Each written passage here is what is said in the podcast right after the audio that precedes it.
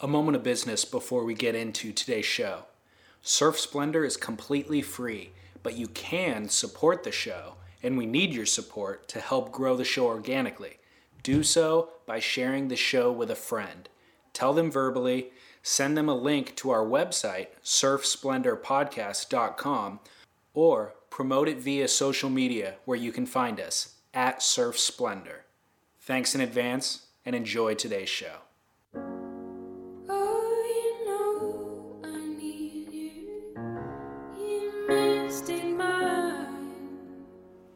Welcome to Surf Splendor. I'm your host, David Scales. Today's episode, Aloha Buttons, is dedicated to the memory of Montgomery Ernest Thomas Kaluhiokalani, better known as Buttons. you know, some guys have a go out there with an attitude, mm-hmm. you know, try to intimidate you. Mm-hmm. That's not Buttons. Buttons is more like the class clown. you know what I mean? So when he walks into a room, everybody notices him and, and everybody's attracted to him, and it's to have a good time. Yeah. And he wants everybody to have a good time.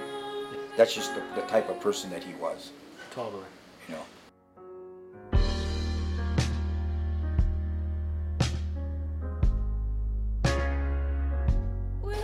I would just like people to to um remember Buttons for the happy-go-lucky guy that he was.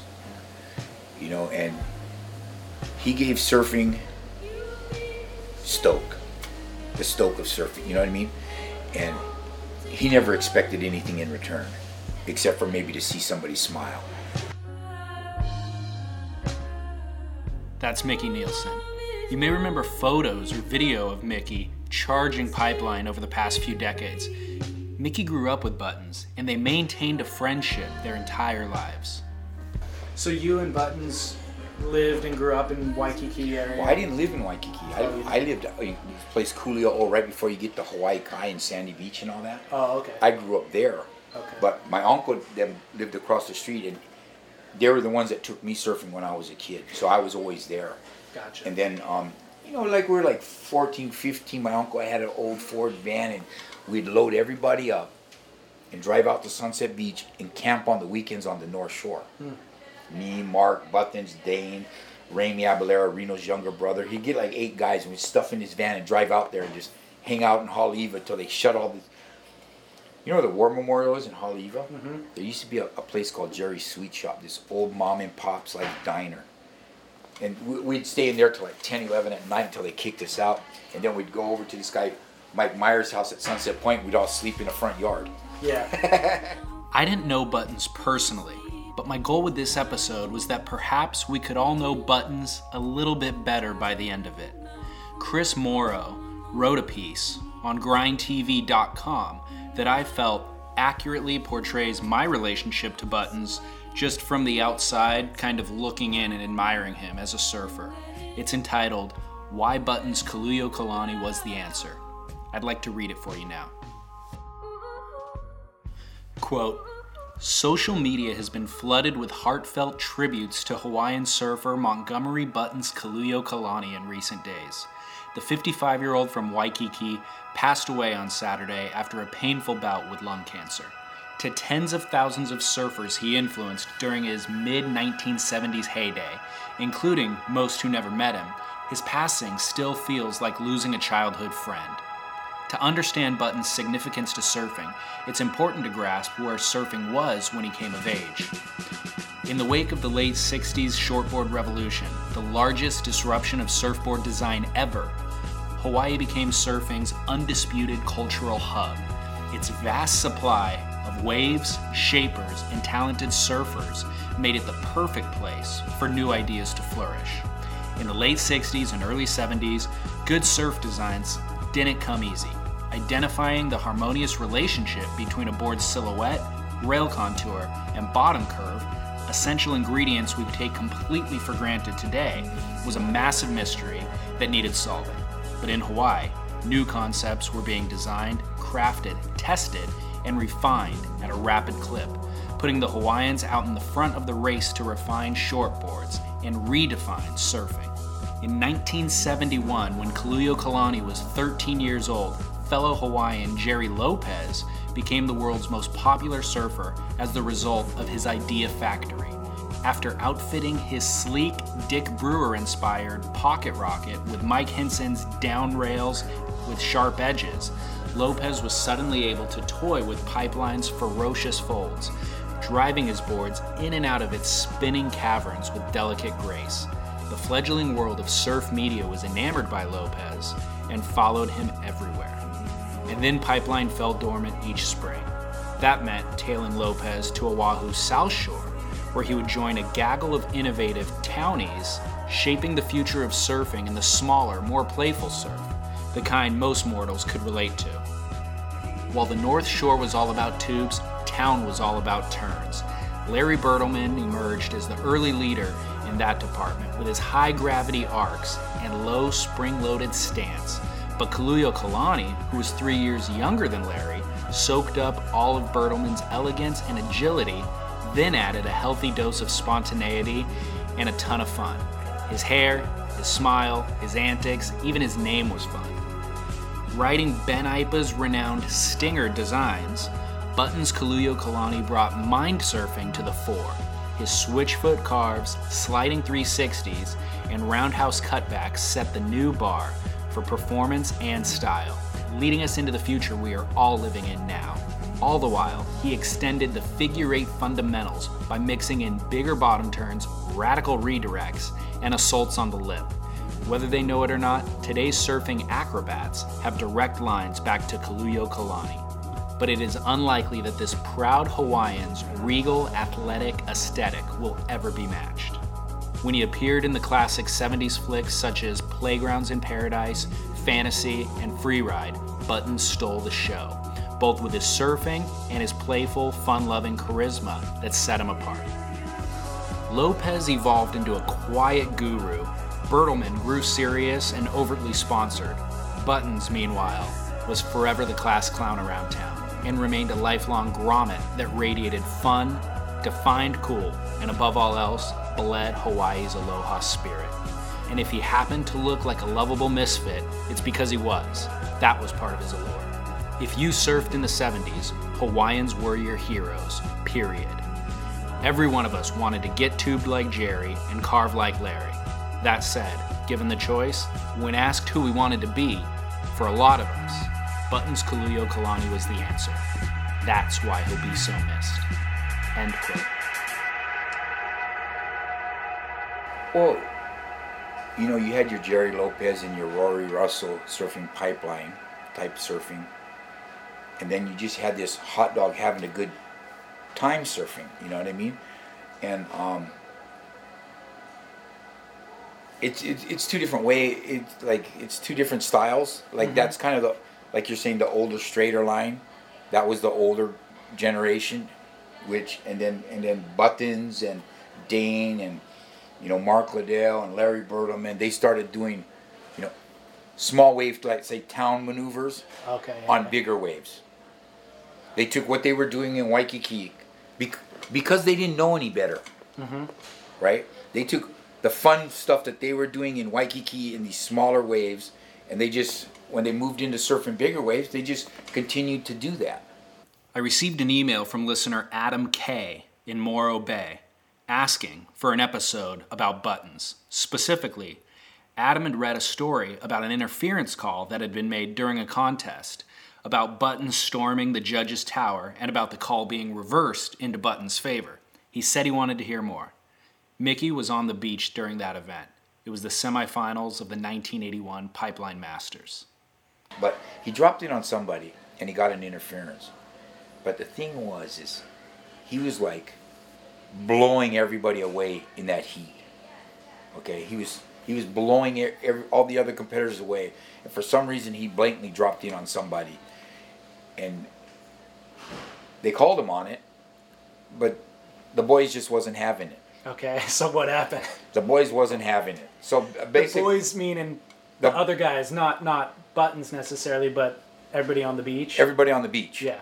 You know what I mean? Everybody on the beach wasn't having it. Okay. because he was like just he blew everybody away in that heat that they just said no way Okay. okay if if he's not in the finals there's not going to be a finals pretty much that's what was said So they made an exception and made a seven-man heat out of the finals. So, what can you? Uh, were you there? Do you remember the interaction? like, I was there. Alan Byrne was my is one of my best friends, and he was my shaper for 25 years. And me and him were down on the beach, and the thing was is it was nothing against Alan. It was more against the establishment type Yeah. of thing. totally. You, you know what I mean? Like, you know, because Alan was friends with everybody, but of course he felt bad about it too. He's like, oh man, why do you, you know? But um, So, did the boys? Uh, was it you know walk up and have a civil conversation with the judges, or what do you mean by civil conversation? What was the? give me the story. basically the boys went up there and they, just told him, hey, you know what? That's that's bullshit. Yeah.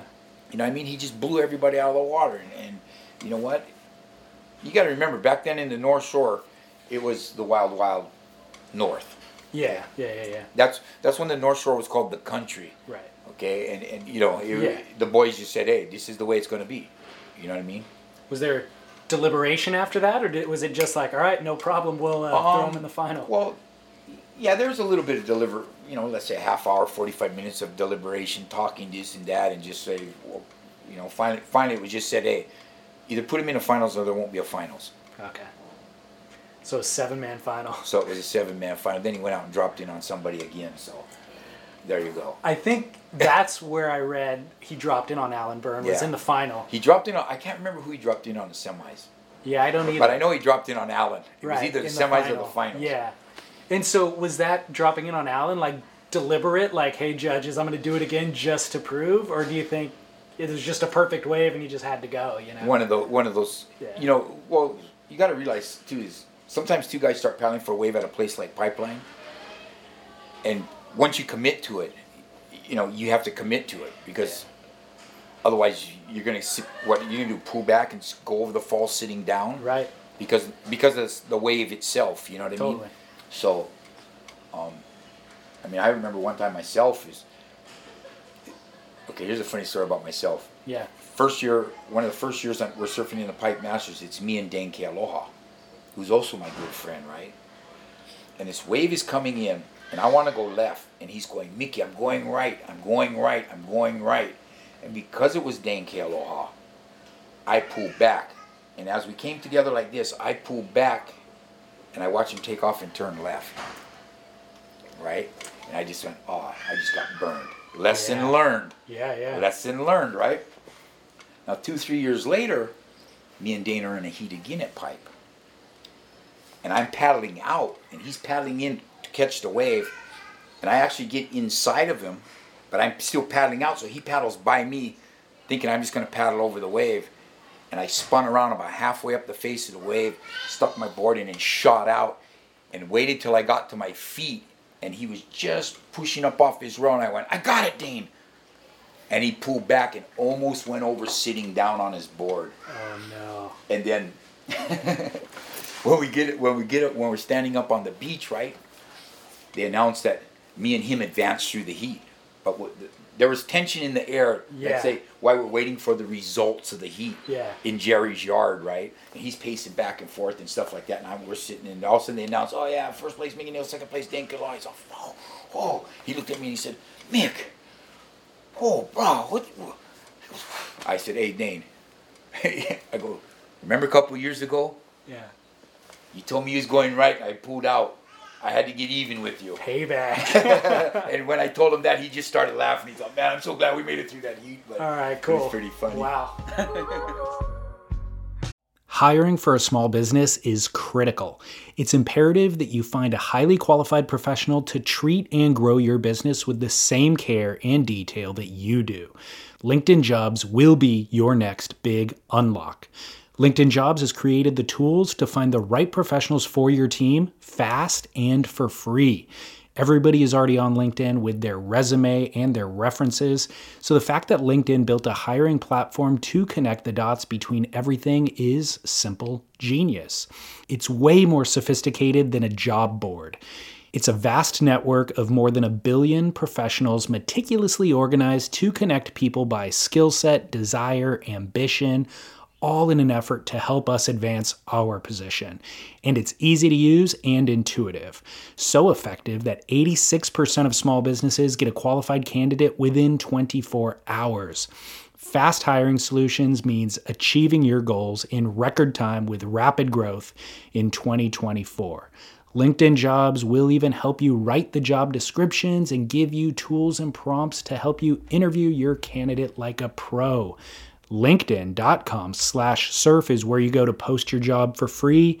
Yes, totally free. And you can let the world's largest social network of business professionals work to connect you with the ideal candidate to help you grow your business. That is linkedin.com slash surf to post your job for free. Terms and conditions apply. Next portion of today's show was recorded at Buttons Memorial Paddle Out at Malibu Surfrider Beach in Southern California. Button's wife, family, friends, and the surfing community gathered to share stories and collectively process the loss of one of surfing's greats. I'll pretty much just let this play through as each of the speakers introduce themselves.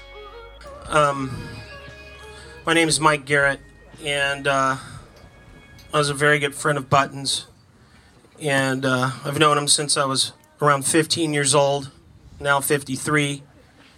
He was 16, and I was from California, and I'd come over and surf Kaisers and Ala Moana with him and Mark Liddell, and got to be good friends with them. One year he came to California with a sponsor named Rob Burns from Local Motion, and they were asking me, Mike, should we surf for this guy? And they were all staying with me at my dad's house, and he, Rob was 23 at the time, and I go, this guy's awesome. He was really cared about those boys, and uh, so Rob goes, you shouldn't be a pro surfer because I wanted to be a pro surfer. He goes, you're you're a businessman. You negotiate deals, and you're 16 years old. So that was the launch of my surfing career, and from there, I was able to start one of the best surf shops in the world in the 1980s, working with all the surf industry guys. We really put a lot of money into the surf industry. We had stores and big malls in California. And Buttons was first guy on my team, along with the whole Local Motion surf team. And my house became a Hawaiian refugee camp during the contest season. And I loved it because it was all about aloha. And uh, as my career went on, me and Buttons stayed in contact. And uh, he went through a dark time in his life in the 90s.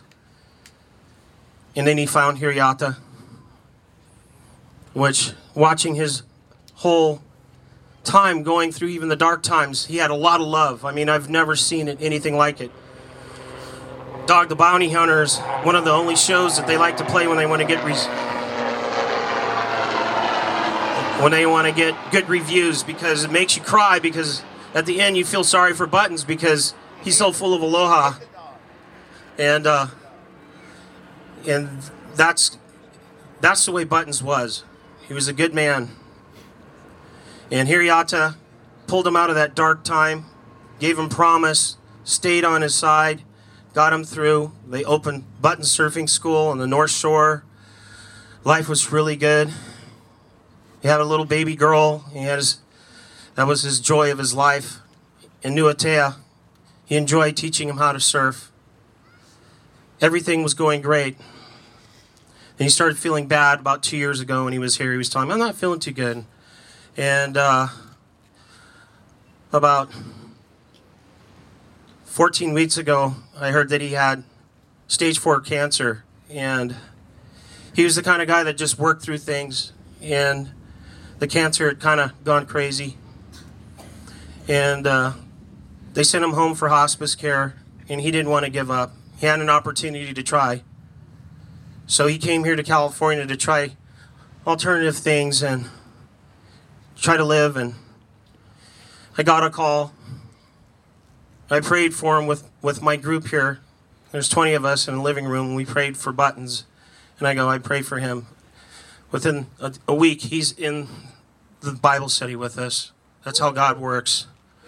And uh, we prayed on him and prayed on him and gave him a lot of hope. And he just loved coming to to our Bible study and sharing, and um, everything was going fine. Then I got a call from Hiriata.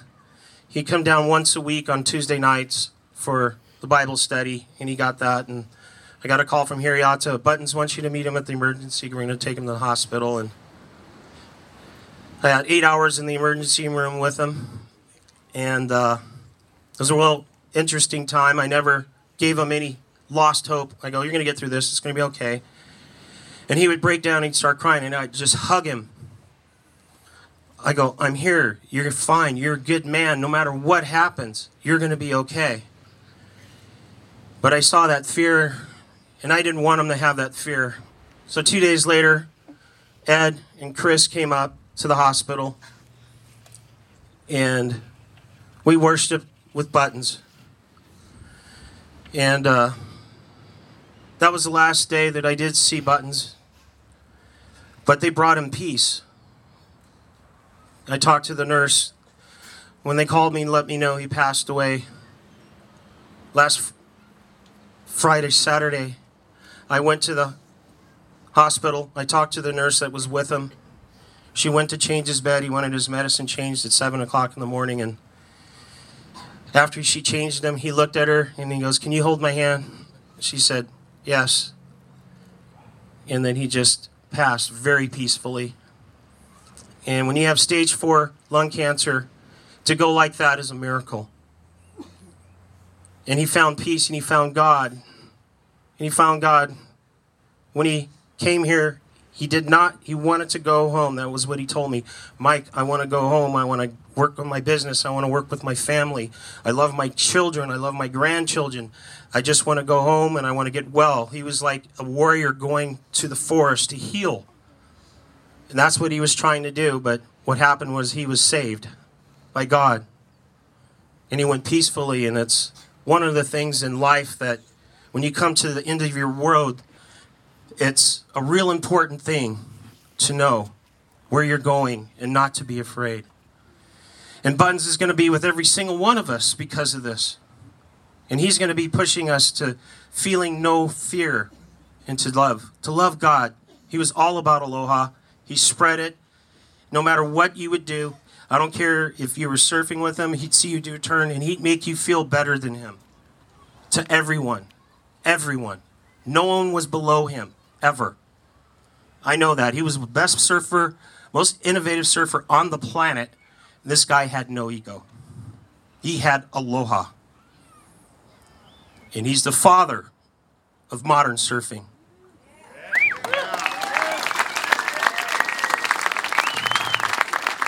And I like to call up Noble, Button's brother. Before I start, I would like everybody to come together, closer. Come together as one heart. Reach out, touch hands, hold hands. Let's be one unit of love. Share Buttons Mana with each other. Aloha. My name is Noble Bannister Kanohi Okala Kaluhiokalani. I am the brother from the same mother. Would you say that again slowly? That's what we always used to joke about. Sorry. I am humbled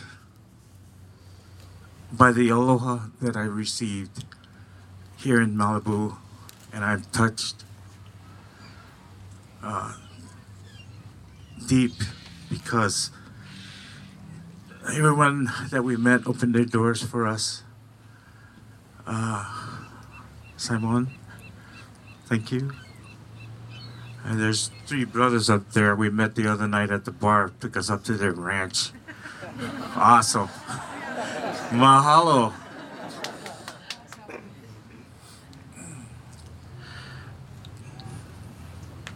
I've lived overseas for the past 25 years. I come and go, and I've never met Buttons Ohana from California. And you guys look awesome. I can see the love, the aloha, and I would like for you to continue that in your heart Because Buttons, that's what he was all about. Aloha, love. I used to get angry at him sometimes because I didn't like the way some people were treating him. And he said, ah, never mind, brother, just let it go. And so I did. I let it go. And this journey he took up to California, we talked about it. And he told me that's his decision. That's what he wanted to do. And I let that go.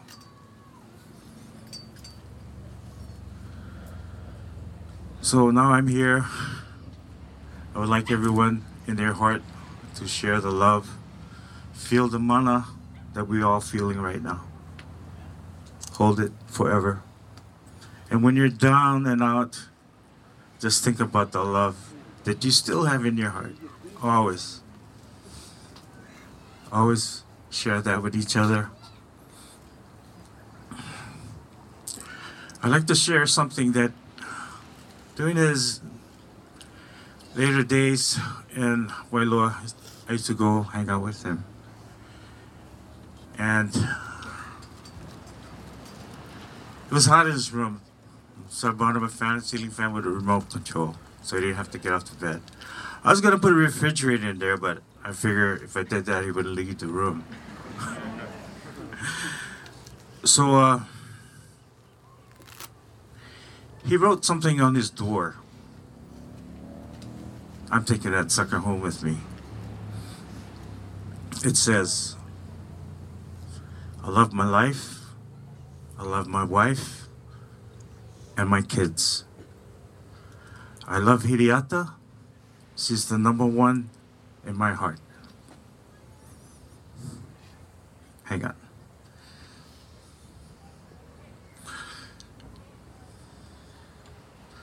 And most of all, everyone on the planet,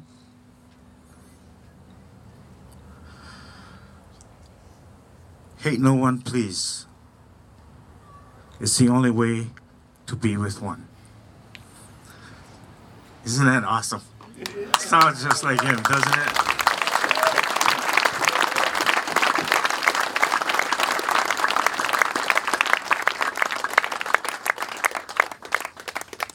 I appreciate everybody coming out, turning out. Man, you guys are awesome. Love you. Aloha.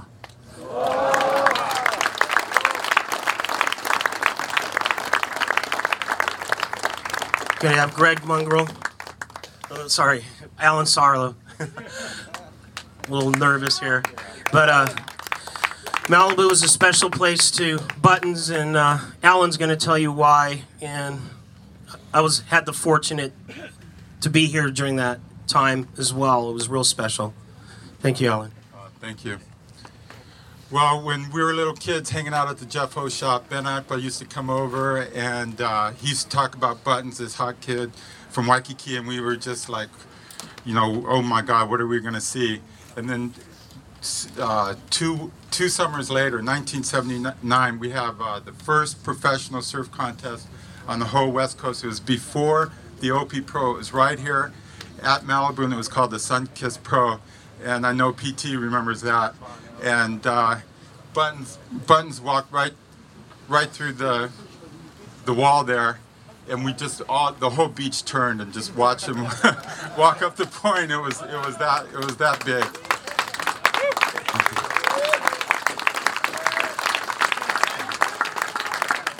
and and he just dominated the contest. It was like wow, you know, when Buttons surfed, everybody was the beach was down there watching him surf. Anyways, he ended up winning the surf contest, and he had the biggest grin on his face, the biggest aloha, and we're just, all us little groms were just in awe, just like wow, that, that that's insane. and then uh, two, we had we had a lot of good time surfing all over the North Shore and here. But one of the biggest memories I remember was two uh, winters ago. We were on the North Shore surfing some outer secret spot, and we were just going to go paddle out there, kind of low key. And here comes Buttons, and it was Andy uh, Lyons and I. And we snuck out, and Buttons gave us the biggest aloha. He goes, "Go get him, you guys! The waves are perfect." And we got out there and it was 10 to 12 foot and the most insane barrels. And he was coming in and he was giving us the aloha and the power and the mana to go out there and charge these waves. And we, we were just so excited. And it was just amazing. So.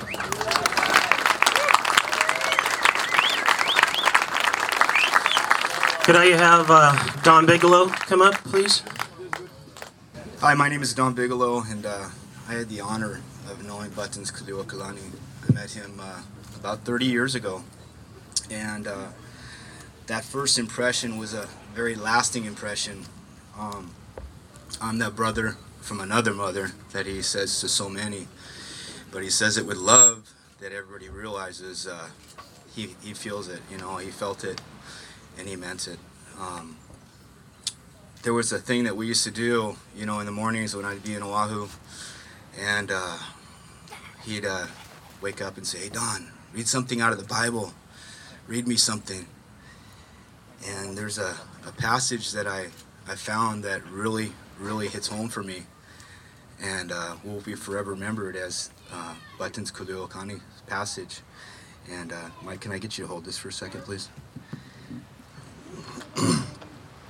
It's um, Matthew 5 16, and it says, Let your light shine before men in such a way that they may see your good works and glorify your Father who is in heaven.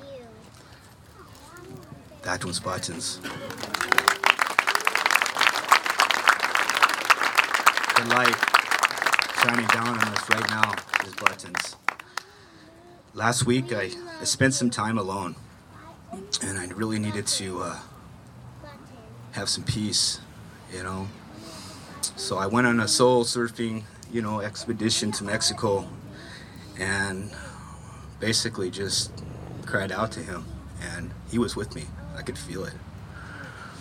You know, he'll be remembered by so many things to so many people, and in so many names. But to me, he'll be, always be my brother. I love you, Buttons. Thank you, Don. Uh, I want to have Sumo come up.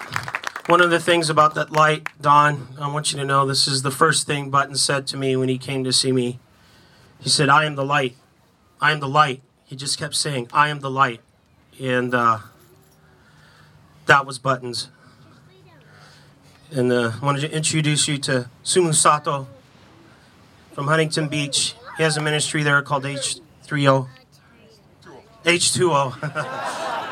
that was a surf magazine by my friends. But uh, here's Sumo. Um, I'm gonna we're gonna do a paddle out after everything's done, but you know, um, everybody knows Button on this side. I kind of knew Buttons growing up. Uh, I grew up on the North Shore, and w- w- we would we get to frequent the um, town. If you don't know, there's in Hawaii we call it town and country. You, you either for the country or you're a townie. So country guys never really went into town, but I would sneak into town. And um, I remember Buttons used to come and skateboard by my house in Kaneohe called Rivers, and I lived right up the street. And I was a little kid. I was probably like eight years old, and I was a little fat kid and dropping into the river. And um, I grew up in uh, and uh, Buttons would come and surf at this out by my parents' house called Monster Mush. And uh, anyway, I would go see him and we'd go surf V-Land and I would want to go surf V-Land and they'd be surfing and in the mid 70s V-Land was even you know if you're white you couldn't go there. And even if you're local there's a pecking order. And um, Junior Moipono always told me he goes sit on the beach dude. I'd go out there he goes get in the water right now. And Buttons would walk past. Come on, brother, let's go. I go, cannot. J- Junior told me I gotta sit out here.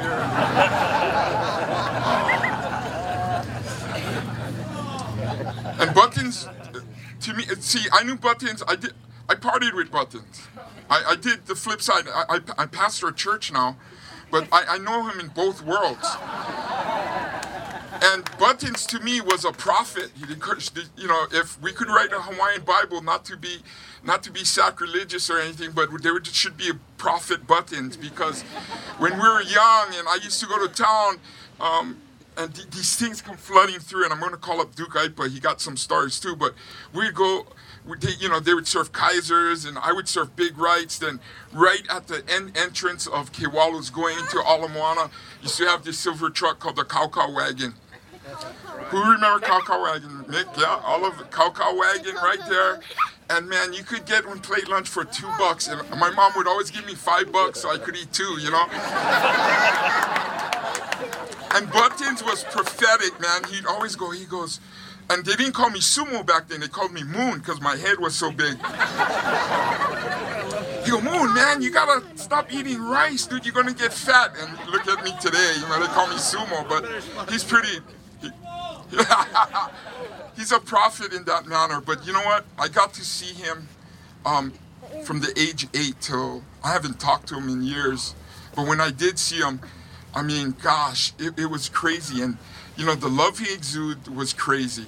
Um, I don't know what to say. It, it's pretty sad. I do, I don't know if you know, but not, I do, I do most of the paddle outs for pretty big people in our industry. And I think this is the most one that has gonna affect me the most because I seen him on the backside and the flip side. Um, I did things in the dark with him, um, but also lived in the light. And you gotta understand something um, about buttons.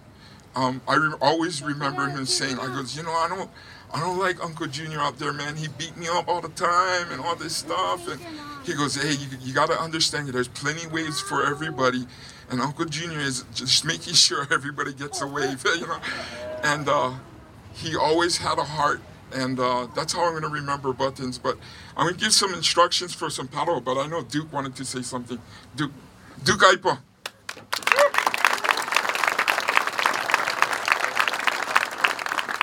Uh, hello, everyone. Um, was talking with my dad last night, and uh, he was just reminding me of some some awesome facts from our lives. Like when me and my my sister Loke and my brother Akila were, were little little, that Uncle Buttons and Mark Liddell used to come over and babysit us and do like uh, puppets for us on the, the dinner table. And once he started talking about it, I actually remembered it. So it's pretty unreal. Uh, but really, my dad can't be here today, so he wanted me to tell everyone that he thought of Buttons as, a, as his son. He's gonna miss him. And he knows wherever he's gonna go, that he's gonna make everyone laugh wherever he goes. So aloha.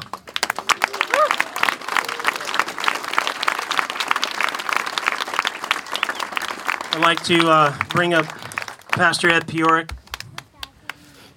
And after Ed's done, Sumo's going to give us paddling instructions, and we're going to get out there. And the thing about a paddle out is everybody open your heart out there. That's water.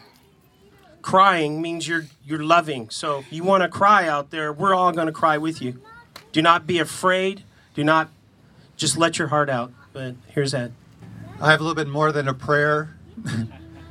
you can never ask a pastor to just do a little prayer. There's always something else, but uh, this will be very little short uh, thought. I only knew buttons for 16 days. Uh, but when I look at those 16 days, it was like I got a good snapshot of his life. And he came to our little Bible study down in San Clemente as we were finishing a study uh, for the whole year on big love. And of course, he fit right into it. Because when I think about what I, what I saw in the snapshot of Button's life in those 16 days, could only be described as big love.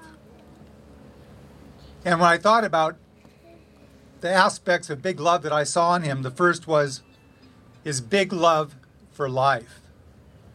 His big love for life. You saw that in his smile, which was iconic. You saw it in his surfing, which was infused with love and life. And then I saw it in his struggle when he was fighting for his life against cancer. Uh, his incredible big love for life. The second thing I saw in him was his big love for others. His big love for others. You could say that the love in him actually emanated from him. There was a presence of love in Buttons that you could feel whenever you were around him. I believe that that was the divine presence and a divine gift given to him. This big love was also one that he expressed to others. You heard it. I don't know how many times I heard him say, I love you, bro. And I'll never forget the last words he said to me I love you, Ed. And I know that he expressed that love in that way to probably every person here. But those are very precious things to remember. And then finally, in his big love for others, he had a love that enlarged us all. Like Mike was saying, he was bigger than life, but when we were around him, because he loved us, it made us feel bigger about our life.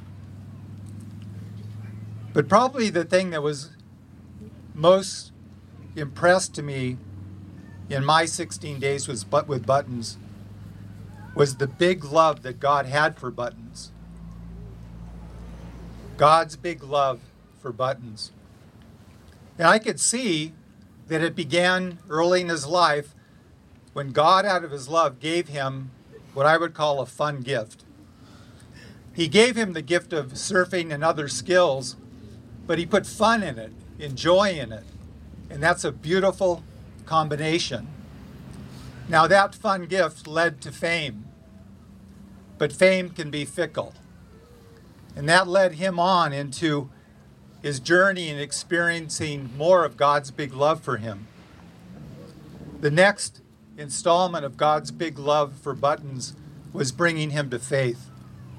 Faith when he found Jesus Christ as his Savior. And out of that big love that came from Jesus, Buttons found something that he needed in his life. He needed forgiveness and he needed freedom. And we saw that in the last seven or eight years of his life the freedom to pursue life again. But God's big love for him was not over yet. There still was a love that Buttons was looking for that he had not yet experienced in love in life. He was looking for the love of a father that he never had. He was looking for the love of God as Father. And I believe that's why the Father, in His great love, brought him into our little study down in San Clemente, a place where he could come and experience the love of his Heavenly Father. And he found it there. We have a picture of him sitting on the couch, surrounded by 12 of us praying for him, and it almost has a supernatural glow on it. But what was happening was Buttons all of a sudden was receiving the experiential love of his Heavenly Father. And it was just filling that emptiness in him that he'd had his whole life. And it began to feel, fill him, and like Mike said, the fears began to melt out of him. And I see him now embraced by his Heavenly Father in a forever love.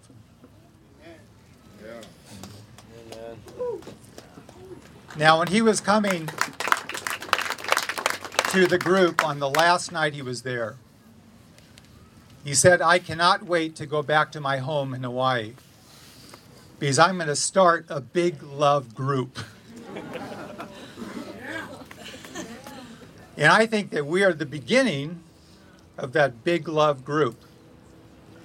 You see, God, in His love, used buttons as a channel, a vehicle to put His love in every one of our hearts.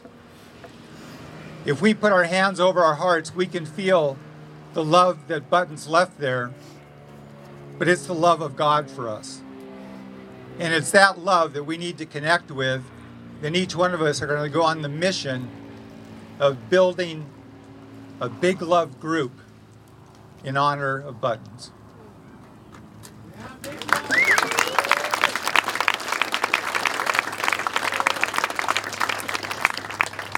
And so, if we could bow our heads, I'd like to lead us in a prayer that I believe that Buttons would have us pray. And it's a prayer of saying yes to this big love. I'm going to read this prayer slowly, and you can sort of let it soak in. And if it's the prayer of your heart, you can sort of say yes to it as we're praying. Our Father, we thank you for the gift of big love Buttons was in our lives. Our Father, we thank you for the gift of saving love Jesus is to us. We thank you for the gift of your Father's love in our life. This day we receive these gifts in our hearts afresh. May big love fill us and overflow from us. May Button's legacy of big love live on in us. Amen. Amen. Thank you, Ed. Sumo? Thank you, Pastor Ed. You know, um, it's interesting growing up in Hawaii and where I grew up on the North Shore, not even thinking that I'd be a pastor one day. Um, I went to, um, I, I call it cemetery, but it's seminary. Um, and it's interesting knowing about the Hawaiian language. See, Hawaiians is a dying breed. Guys like Noble, Buttons, there's no generation of Hawaiians like that, right? Noble, no, there's no Hawaiians that eat ake, palu, and sawapoi. Not too many Hawaiians like that. You guys probably don't even know what that is. But anyway, but it, what's so funny about the Hawaiian culture is that um, there wasn't an established language. What happened was the missionaries came. They kind of screwed things up in Hawaii. But they gave the Hawaiians a language. Hawaiians in the Hawaiian language, there's no bad word. There's very few negative words in the Hawaiian. So Hawaiian was structured by um, the vowels a, i, u, e, o, and he, ke, lamu, nu, pi, ve. And out of that, we got this, the, the, the, this word aloha came out of it. And the word aloha, if you break it apart, if you know, alo means face to face, like face to face. Mike knows. Ha means your breath, the breath of someone. Today, as we celebrate Button's life, and I'm going to try not to cry. But when we enter the water, I, I want to, I want you to imagine Buttons face to face. I can imagine. I, I, I have vivid memories. I don't need to watch videos, man. I've seen this guy for years do funky stuff that didn't have video cameras back then. You know what I mean? Um, that you'd see him face to face. He's in a better place. And that you'd feel his breath encouraging, encouraging you about what Pastor Ed was saying, this big love. See, I, I, I, I, know Buttons well enough to understand that when he died, he knew he was going to die alone. When you face God, you face God alone. And that's the fear that God took away from Buttons. And he's in a way better place. Thank you for a good word, Pastor Ed. But um, as we go out today, try to feel, see Buttons face to face, feel his breath saying you, encouraging you, encouraging you encouraging. You know, he would, you know, I would, when I was young, man, I was a fat guy, but I still could run. Guys would tease me, I'd chase them, I'd bust them up, you know? I could roll quick. Everybody would tease me, and, you know, I can tell you, man, so much stuff, how many times, man, I, if you grew up on the North Shore, harsh place to grow up. Buttons would come. He goes, brother, never mind, man. You may be fat, but you okay? I'm like, yeah. You know, it was like Buttons made you feel good to be fat, you know? But so as we paddle out today, um, some paddle out instructions. You know, we're gonna form a circle. We form a circle because we're not saying goodbye. We're saying see you later to our buttons because we're gonna see you. We're gonna see you later. So it's a unity circle. You, you form a circle. It never ends. This thing never ends. Button will never end. His legacy will live on through Hiri, the children, all of us, the legacy that he's left for us. So we will form a circle. Beautiful thing about the water water connects everybody. all of us. If I'm here in Malibu, my my brothers in Hawaii, we connected through the water. We're connecting with one another. So we're gonna paddle out. We're gonna form a circle, put the, all the family members in the middle. I'll be in the middle, and what we'll do is we'll pray. We'll grab our flowers. We'll throw our flowers in. On three, I'm gonna yell one, two, three. We'll go buttons, buttons, buttons and we start splashing water and hitting the board. So um, we'll do that, and that's the instructions.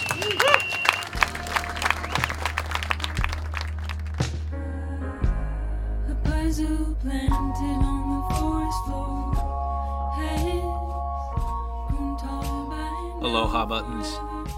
Thanks to Mickey Nielsen and everyone else who contributed to today's show. We've posted videos of Buttons surfing on our website, surfsplendorpodcast.com. Please share your thoughts on today's show or about Buttons in the comments section on this show's page. Some of you left very kind comments about the Shaun Tomson episode, so it's been really great to see this conversation continue online. Follow us on social media at Surf Splendor, where we're posting photos of buttons. Also, if you listen in iTunes or Stitcher, please rate the show and leave a review. It helps others to find the show. Anything you can do to promote or share the show is an investment in the show's future. You are the only advertising we've got, so the more people that are listening, the more shows we'll be able to produce. And as this show is growing, we actually have an opportunity for an internship available for an associate producer position. So if you have a passion for storytelling and surfing, please go to our website and submit your resume. Lastly, we've received inquiries about the music used in various episodes, so we've dedicated a music archive page to our website where you can find each and every song used in a given episode. And again, it's surfsplendorpodcast.com. Thank you again for listening. I hope you have a better understanding of the kind and loving spirit that is Buttons Kaluhiokalani. We'll catch you next week. Aloha, Buttons.